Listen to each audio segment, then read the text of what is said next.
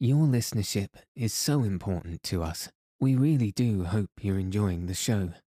If you're able to leave a review on Apple Podcasts, it would be enormously helpful in allowing us to reach more people and help them get a good night's sleep. So is following us on Apple Podcasts, Spotify, and any other podcast player that you use. Thank you so much for your support. Welcome to Send Me to Sleep, the place to find a good night's rest. My name's Andrew. I'm here to calm your mind and help you relax into a peaceful night's sleep. I'm going to do that by reading you a story. Tonight, I'll be reading chapters 10 and 11 of Emily of New Moon by L. M. Montgomery. In the last chapter, Emily was gifted the letter bills and wrote to her father about everything that had happened so far at New Moon. Tonight's story will be one of friendships betrayed, punishments escaped, and new friendships made. First, let's make sure we're ready to fall asleep. If you haven't already, Find a nice place to get cozy, be it in a chair, in your bed, or elsewhere. And rest your body in whatever way feels most relaxed. Sitting up, laying down, eyes open or eyes closed. We all fall asleep in our own time and in our own way. So while you're on your path to sleep tonight, all you'll need to do is follow the sound of my voice. And now, let your eyes fall heavy and your breath soften as we settle in for a peaceful night's sleep.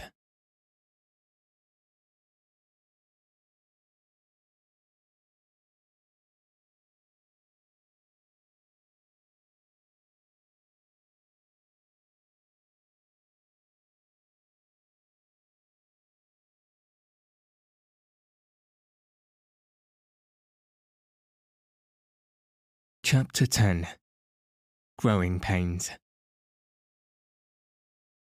There was a great deal of suppressed excitement in school during the last week in June, the cause thereof being Rhoda Stuart's birthday party, which was to take place in early July. The amount of heart-burning was incredible. Who was to be invited? That was the great question. There were some who knew they wouldn't, and some who knew they would, but there were more who were in truly horrible suspense. Everybody paid court to Emily because she was Rhoda's dearest friend and might conceivably have some voice in the selection of guests. Jeanie Strang even went as far as to bluntly offer Emily a beautiful white box with a gorgeous picture of Queen Victoria on the cover to keep her pencils in if she would procure her an invite. Emily refused the bribe and said grandly that she could not interfere in such delicate matters. Emily really did put on some airs about it. She was sure of her invite. Rhoda had told her all about the party weeks before and had talked it all over with her. It was to be a very grand affair, a birthday cake covered with pink icing and adorned with ten tall pink candles, ice cream and oranges, and written invitations on pink, gilt edged notepaper sent through the post office. This last being an added touch of exclusiveness. Emily dreamed about that party day and night and had her present all ready for Rhoda a pretty hair ribbon which Aunt Laura had brought from Shrewsbury. On the first Sunday in July, Emily found herself sitting beside Jeanie Strang in Sunday school for the open exercises. Generally, she and Rhoda sat together, but now Rhoda was sitting three seats ahead with a strange little girl, a very gay and gorgeous little girl, dressed in blue silk, with a large, flower wreathed leghorn hat on her elaborately curled hair white lacework stockings on her pudgy legs, and a bang that came clean down to her eyes. Not all her fine feathers could make a really fine bird of her, however. She was not in the least pretty, and her expression was cross and contemptuous. Who is the girl sitting with Rhoda? whispered Emily. Oh, She's Muriel Porter, answered Jeanie. She's a townie, you know. She's come out to spend her vacation with her aunt, Jane Beatty. I hate her. If I was her, I'd never dream of wearing blue with a skin as dark as hers. But the Porters are rich, and Muriel thinks she's a wonder. They say Rhoda and her have been awful thick since she came out. Rhoda's always chasing after anybody she thinks is up in the world. Emily stiffened up. She was not going to listen to disparaging remarks about her friends. Jeanie felt the stiffening and changed her note. Anyway, I'm glad I'm not invited to Rhoda's old party. I wouldn't want to go when Muriel Porter will be there, putting on her airs. How do you know you are not invited? wondered Emily. Why, the invitations went out yesterday. Didn't you get yours? No. Did you get your mail? Yes, Cousin Jimmy got it. Well, maybe Mrs. Beecher forgot to give it to him. Likely you'll get it tomorrow. Emily agreed that it was likely, but a queer, cold sensation of dismay had invaded her being, which was not removed by the fact that after Sunday school, Rhoda strutted away with Muriel Porter without a glance at anyone else. On Monday, Emily herself went to the post office, but there was no pink envelope for her. She cried herself to sleep that night, but did not quite give up hope until Tuesday had passed. Then she faced the terrible truth that she, she, Emily Byrd Starr of New Moon, had not been invited to Rhoda's party. The thing was incredible. There must be a mistake somewhere. Had Cousin Jimmy lost the invitation on the road home?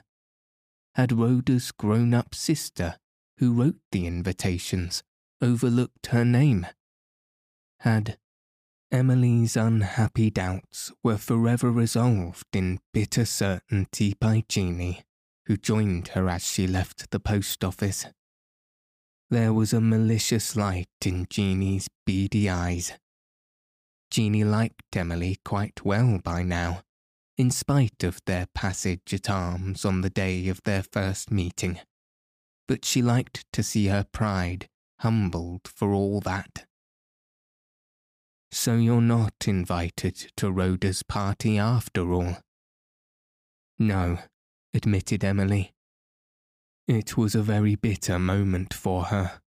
The Murray pride was sorely wrung, and beneath the Murray pride. Something else had been grievously wounded, but was not yet quite dead. Well, I call it dirt mean, said Jeanie, quite honestly sympathetic in spite of her secret satisfaction. After all the fuss she's made over you too. But that's Rhoda Stuart all over. Deceitful is no name for her. I don't think she's deceitful, said Emily, loyal to the last ditch. I believe there's some mistake about my not being invited. Jeanie stared. Then you don't know the reason. Why, Beth Beatty told me the whole story. Muriel Porter hates you, and she just up and told Rhoda that she would not go to her party if you were invited. And Rhoda was so crazy to have a town girl there that she promised she wouldn't invite you. Muriel Porter doesn't know me, gasped Emily. How can she hate me? Jeanie grinned impishly. I can tell you. She's dead stuck on Fred Stuart, and Fred knows it, and he teased her by praising you up to her, told her you were the sweetest girl in Blairwater, and he meant to have you for his girl when you were a little older. And Muriel was so mad and jealous, she made Rhoda leave you out. I wouldn't care if I was you. A Murray of New Moon is always above such trash. As for Rhoda not being deceitful, I can tell you she is.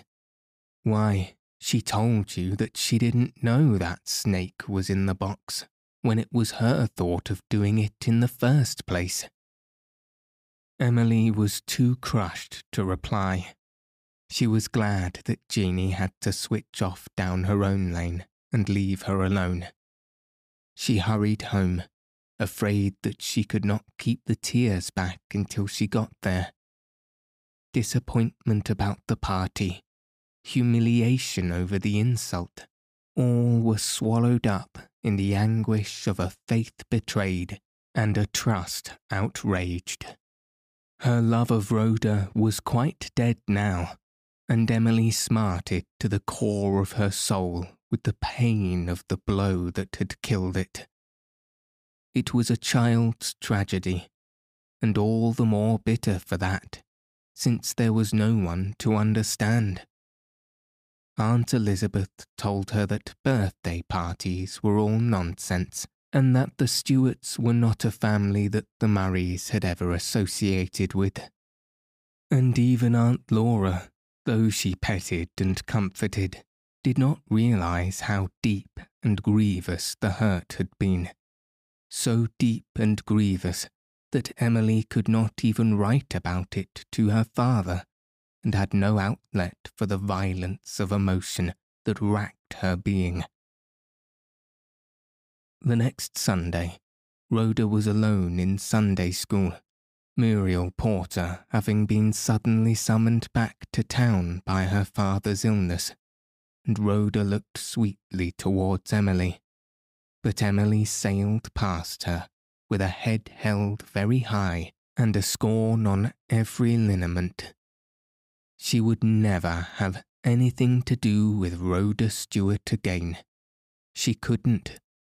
She despised Rhoda more than ever for trying to get back with her, now that the town girl for whom she had sacrificed her was gone. It was not for Rhoda she mourned. It was for the friendship that had been so dear to her Rhoda had been dear and sweet on the surface at least, and Emily had found intense happiness in their companionship. Now it was gone, and she could never, never love or trust anybody again. There lay the sting. It poisoned everything. Emily was of a nature which, even as a child, did not readily recover from or forget such a blow. She moped about New Moon, lost her appetite, and grew thin. She hated to go to Sunday school because she thought that the other girls exulted in her humiliation and her estrangement from Rhoda. Some slight feeling of the kind there was, perhaps, but Emily morbidly exaggerated it. If two girls whispered or giggled together, she thought that she was being discussed and laughed at. If one of them walked home with her, she thought it was out of condescending pity because she was friendless. For a month, Emily was the most unhappy little being in Blairwater. I think I must have been put under a curse at birth, she reflected disconsolately. Aunt Elizabeth had a more prosaic idea to account for Emily's languor and lack of appetite.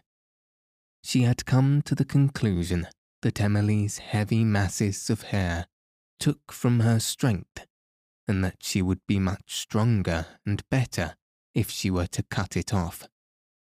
With Aunt Elizabeth, to decide was to act.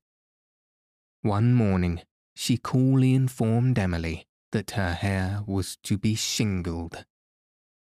Emily could not believe her ears. You don't mean that you're going to cut off my hair, Aunt Elizabeth? she exclaimed. Yes, I mean exactly that, said Aunt Elizabeth firmly. You have entirely too much hair, especially for hot weather. I feel sure that is why you have been so miserable lately. Now, I don't want any crying. But Emily could not keep the tears back. Don't cut it all off, she pleaded. Just cut a good big bang. Lots of the girls have their hair banged clean from the crown of their heads. That should take half my hair off and the rest won't take too much strength.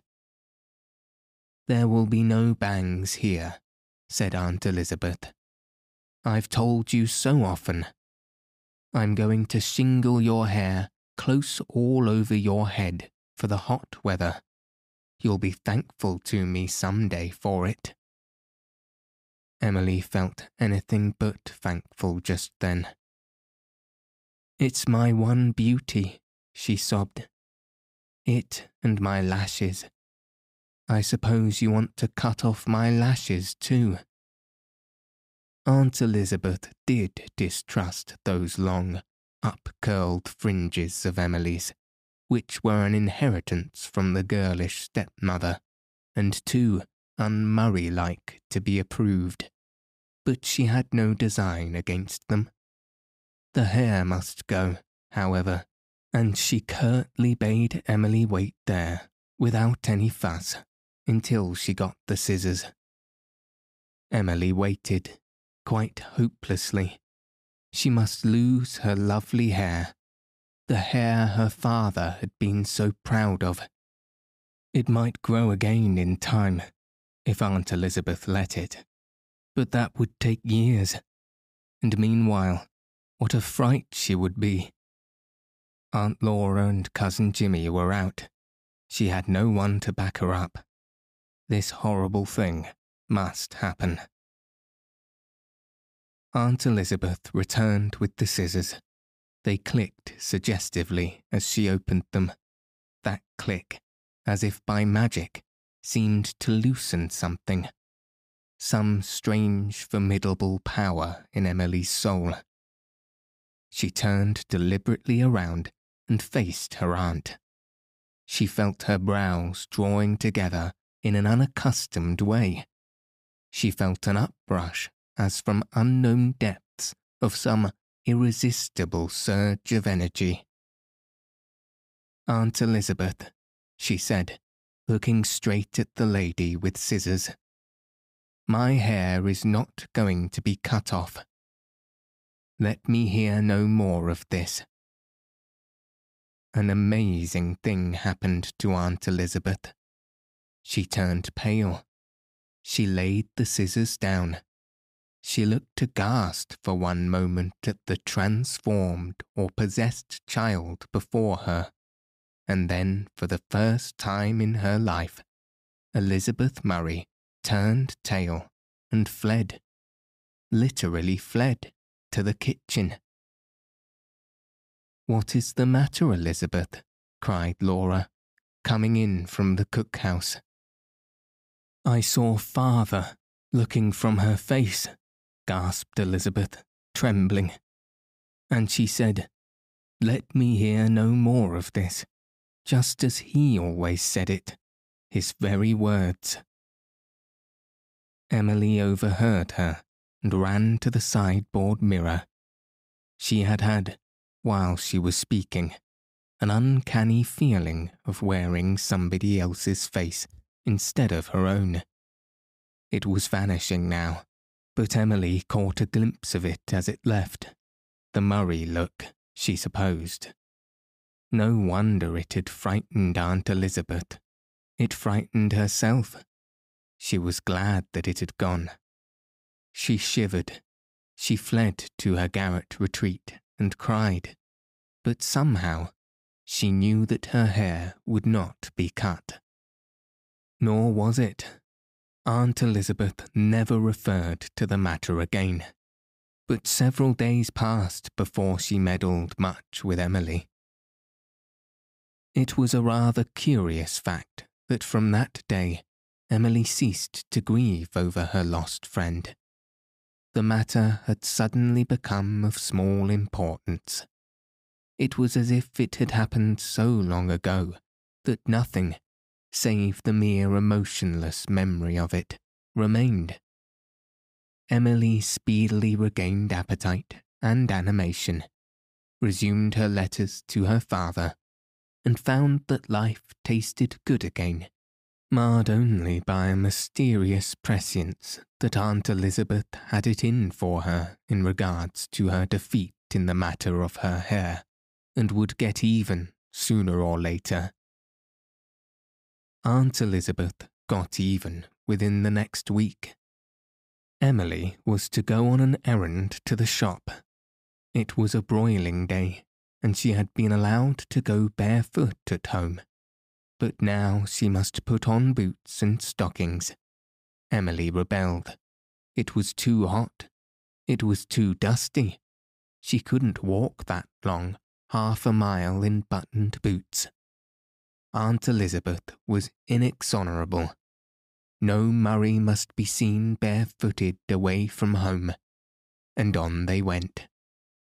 But the minute Emily was outside the New Moon Gate, she deliberately sat down, took them off, stowed them in a hole in the dike, and pranced away barefooted. She did her errand and returned with an untroubled conscience. How beautiful the world was!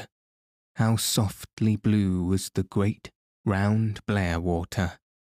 How glorious that miracle of buttercups in the wet field below lofty John's bush!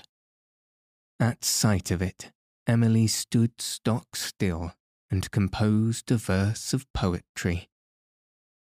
Buttercup, flower of the yellow dye, I see thy cheerful face, greeting and nodding everywhere, careless of time and place in boggy field or public road, or cultured gardens pale.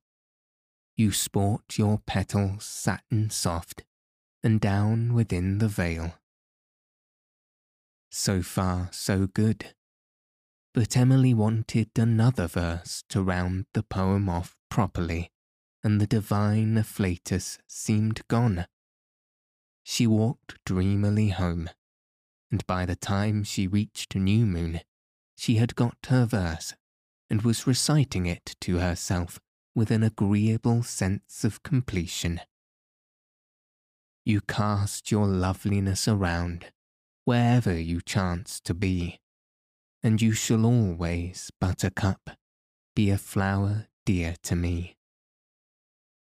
Emily felt very proud. This was her third poem and undoubtedly her best. Nobody could say it was very blank. She must hurry up to the garret and write it on a letter bill. But Aunt Elizabeth was confronting her on the steps. Emily, where are your boots and stockings? Emily came back from Cloudland with a disagreeable jolt. She had forgotten all about boots and stockings. In the hole by the gate, she said flatly. You went to the store barefooted? Yes. After I had told you not to? This seemed to Emily a superfluous question, and she did not answer it. But Aunt Elizabeth's turn had come.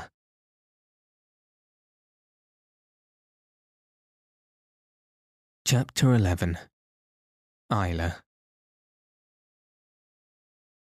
Emily was locked in the spare room and told that she must stay there until bedtime. She had pleaded against such a punishment in vain. She had tried to give the Murray look, but it seemed that, in her case at any rate, it did not come at will. Oh, don't shut me up alone there, Aunt Elizabeth, she implored. I know I was naughty, but don't put me in the spare room. Aunt Elizabeth was inexorable. She knew that it was a cruel thing to shut an oversensitive child like Emily in that gloomy room, but she thought she was doing her duty.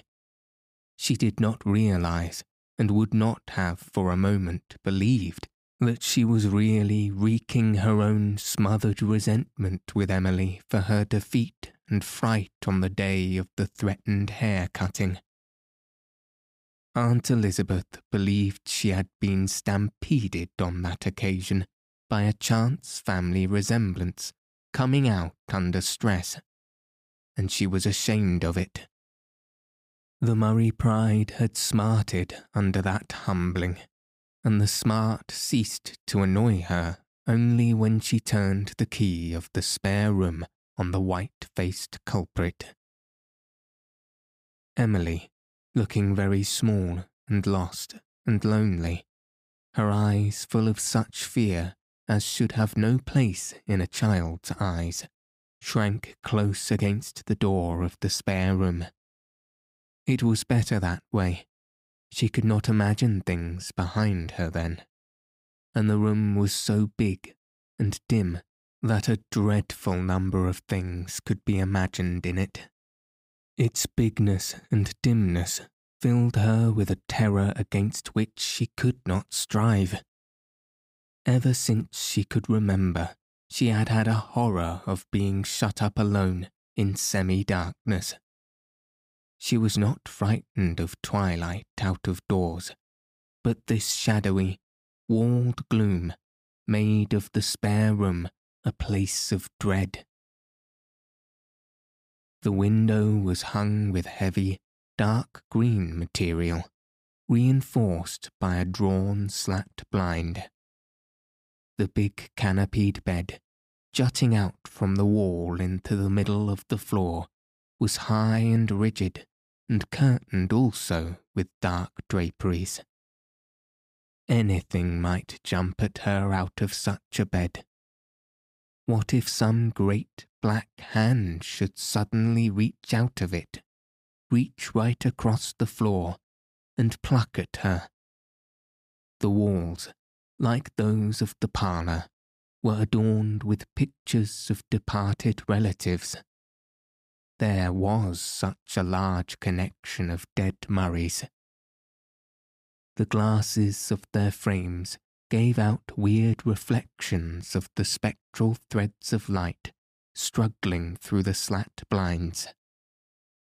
Worst of all, right across the room from her, high up on the top of the black wardrobe, was a huge, stuffed white Arctic owl, staring at her with uncanny eyes.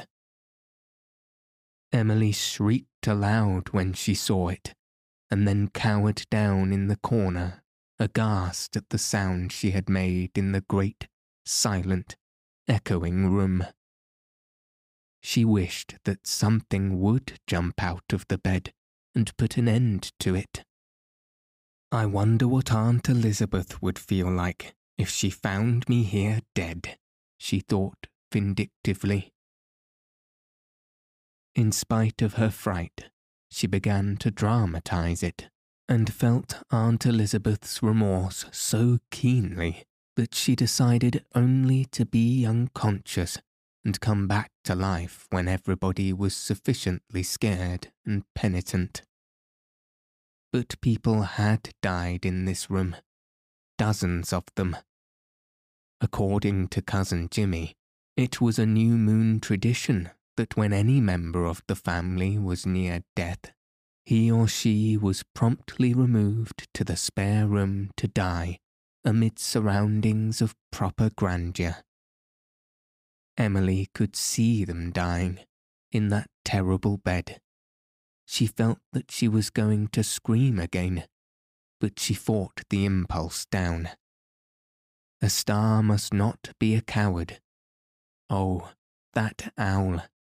Suppose when she looked away from it and then looked back, she would find that it had silently hopped down from the wardrobe and was coming towards her. Emily dared not look at it, for fear that was just what had happened. Didn't the bed curtains stir and waver?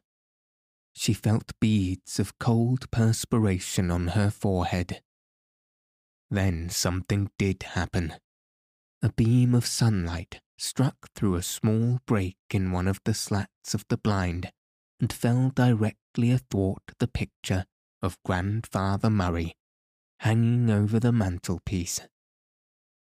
It was a crayon enlargement copied from the old daguerreotype in the parlour below. In that gleam of light, his face seemed veritably to leap out of the gloom at Emily with its grim frown strangely exaggerated.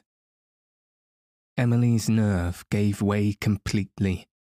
In an ungovernable spasm of panic, she rushed madly across the room to the window, dashed the curtains aside, and caught up the slat behind. A blessed flood of sunshine burst in. Outside was a wholesome, friendly human world, and of all wonders, there, leaning right against the window sill, was a ladder. For a moment, Emily almost believed that a miracle had been worked for her escape. Cousin Jimmy had tripped that morning over the ladder, lying lost among the burdocks under the balm of the Gileads behind the dairy. It was very rotten, and he decided it was time to dispose of it. He had shouldered it up against the house so that he would be sure to see it on his return from Hayfield. In less time than it takes to write of it, Emily got the window up, climbed out of the sill, and backed down the ladder. She was too intent on escaping from that horrible room to be conscious of the shakiness of the rotten rungs.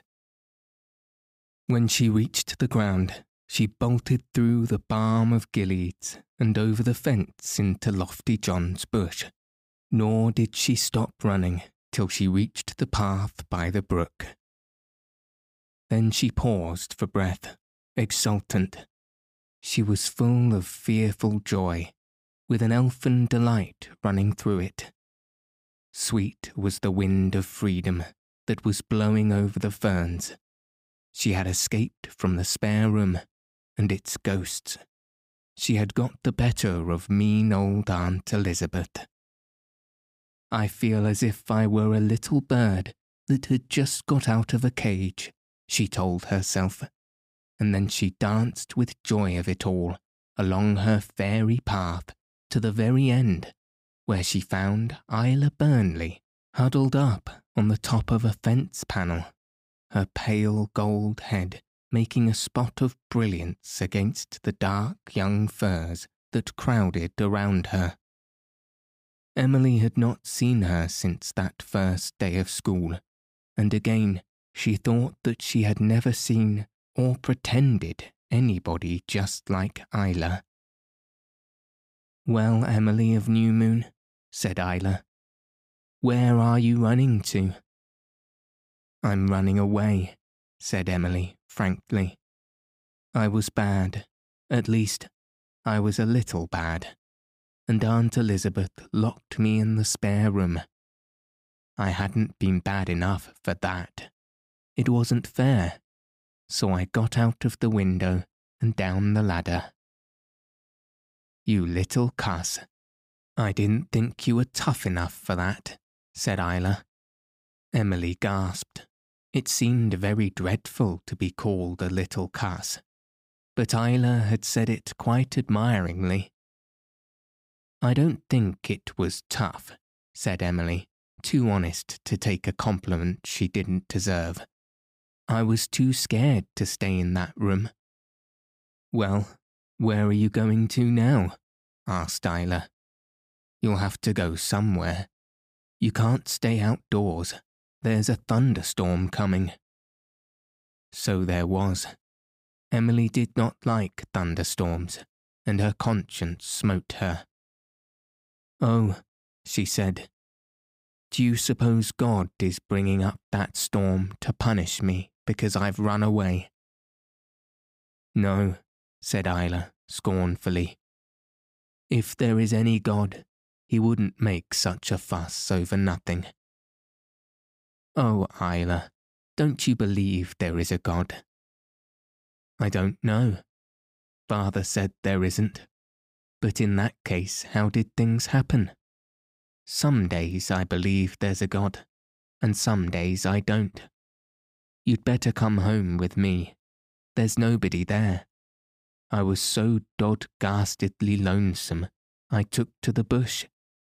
Emily took it, and they ran together over Lofty John's pasture to the old Burnley house, which looked like a huge grey cat basking in the warm late sunshine that had not yet been swallowed up by the menacing thunderheads.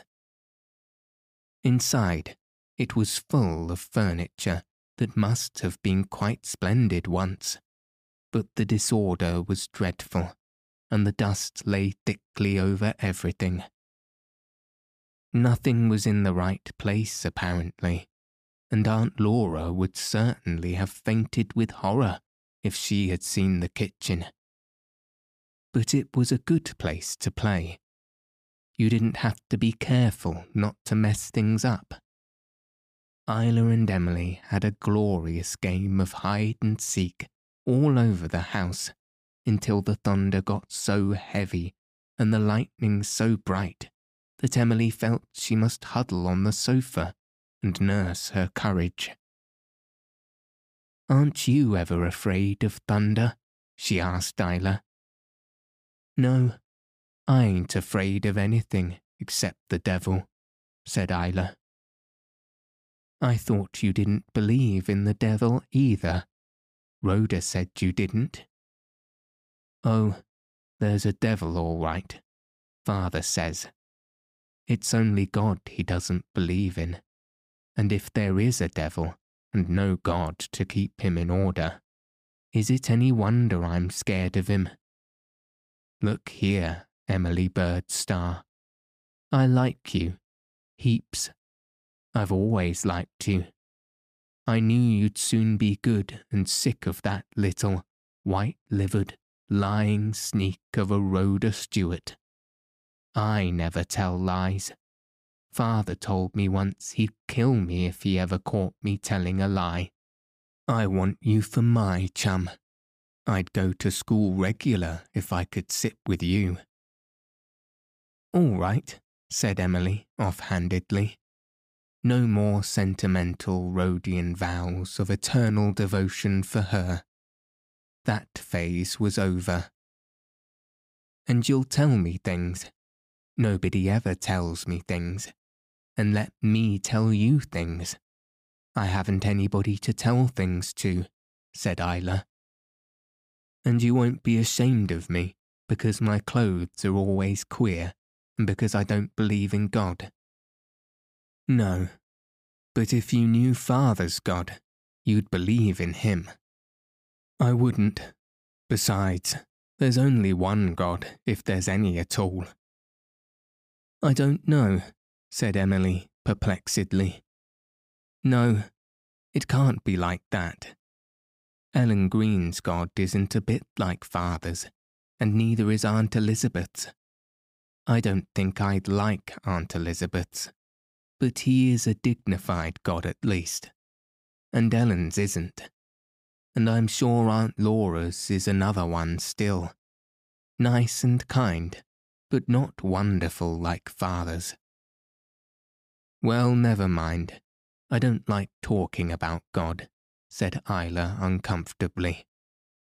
I do, said Emily. I think God is a very interesting subject, and I'm going to pray for you, Ilse, that you can believe in Father's God. Don't you dast, shouted Ilse, who for some mysterious reason did not like the idea. I won't be prayed for. Don't you ever pray yourself, Ilse? Oh, now and then, when I feel lonesome at night, or when I'm in a scrape. But I don't want anyone else to pray for me. If I catch you doing it, Emily Starr, I'll tear your eyes out. And don't you go sneaking and praying for me behind my back either. All right, I won't, said Emily sharply, mortified at the failure of her well meant offer. I'll pray for every single soul I know, but I'll leave you out. For a moment, Ilse looked as if she didn't like this either. Then she laughed and gave Emily a volcanic hug. Well, anyway, please like me. Nobody likes me, you know. Your father must like you, Ilse. He doesn't, said Ilse positively. Father doesn't care a hoot about me. I think there's times when he hates the sight of me. I wish he did like me, because he can be awful nice when he likes anyone. Do you know what I'm going to be when I grow up? I'm going to be an elocutionist. What's that? A woman who recites at concerts. I can do it dandy. What are you going to be? A poetess. Golly, said Ilse, apparently overcome. I don't believe you can write poetry, she added. I can so too, cried Emily. I've written three pieces Autumn and Lines to Rhoda. Only I burned that. And An Address to a Buttercup. I composed it today, and it is my, my masterpiece. Let's hear it, ordered Ilse. Emily Byrd Starr, you didn't make that out of your own head. I did. Cross your heart. Cross my heart. Well, Ilse drew a long breath.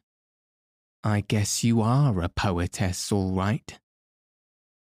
It was a very proud moment for Emily. One of the greatest moments of her life, in fact. Her world had conceded her standing. But now other things had to be thought of. The storm was over, and the sun had set. It was twilight, it would soon be dark. She must get home and back into the spare room before her absence was discovered. It was dreadful to think of going back, but she must do it, lest a worse thing come upon her at Aunt Elizabeth's hands. Just now, under the inspiration of Ilse's personality, she was full of Dutch courage. Besides, it would soon be her bedtime, and she would be let out. She trotted home through Lofty John's bush. That was full of the wandering, mysterious lamps of the fireflies, dodged cautiously through the balm of Gileads, and stopped short in dismay. The ladder was gone. Emily went around to the kitchen door feeling that she was going straight to her room. But for once, the way of the transgressor was made sinfully easy. Aunt Laura was alone in the kitchen. Emily, dear, where on earth did you come from? she exclaimed. I was just going up to let you out. Elizabeth said I might. She's gone to a prayer meeting. Aunt Laura did not say that she had tiptoed several times to the spare room door and had been racked with anxiety over the silence behind it. Was the child unconscious from fright? Would relentless Elizabeth allow that door to be opened? And here was Miss Emily, walking unconcernedly in and out of the twilight after all this agony. For a moment, even Aunt Laura was annoyed. But when she heard Emily's tale, her only feeling was thankfulness that Juliet's child had not broken her neck on that rotten ladder. Emily felt that she had got off better than she deserved.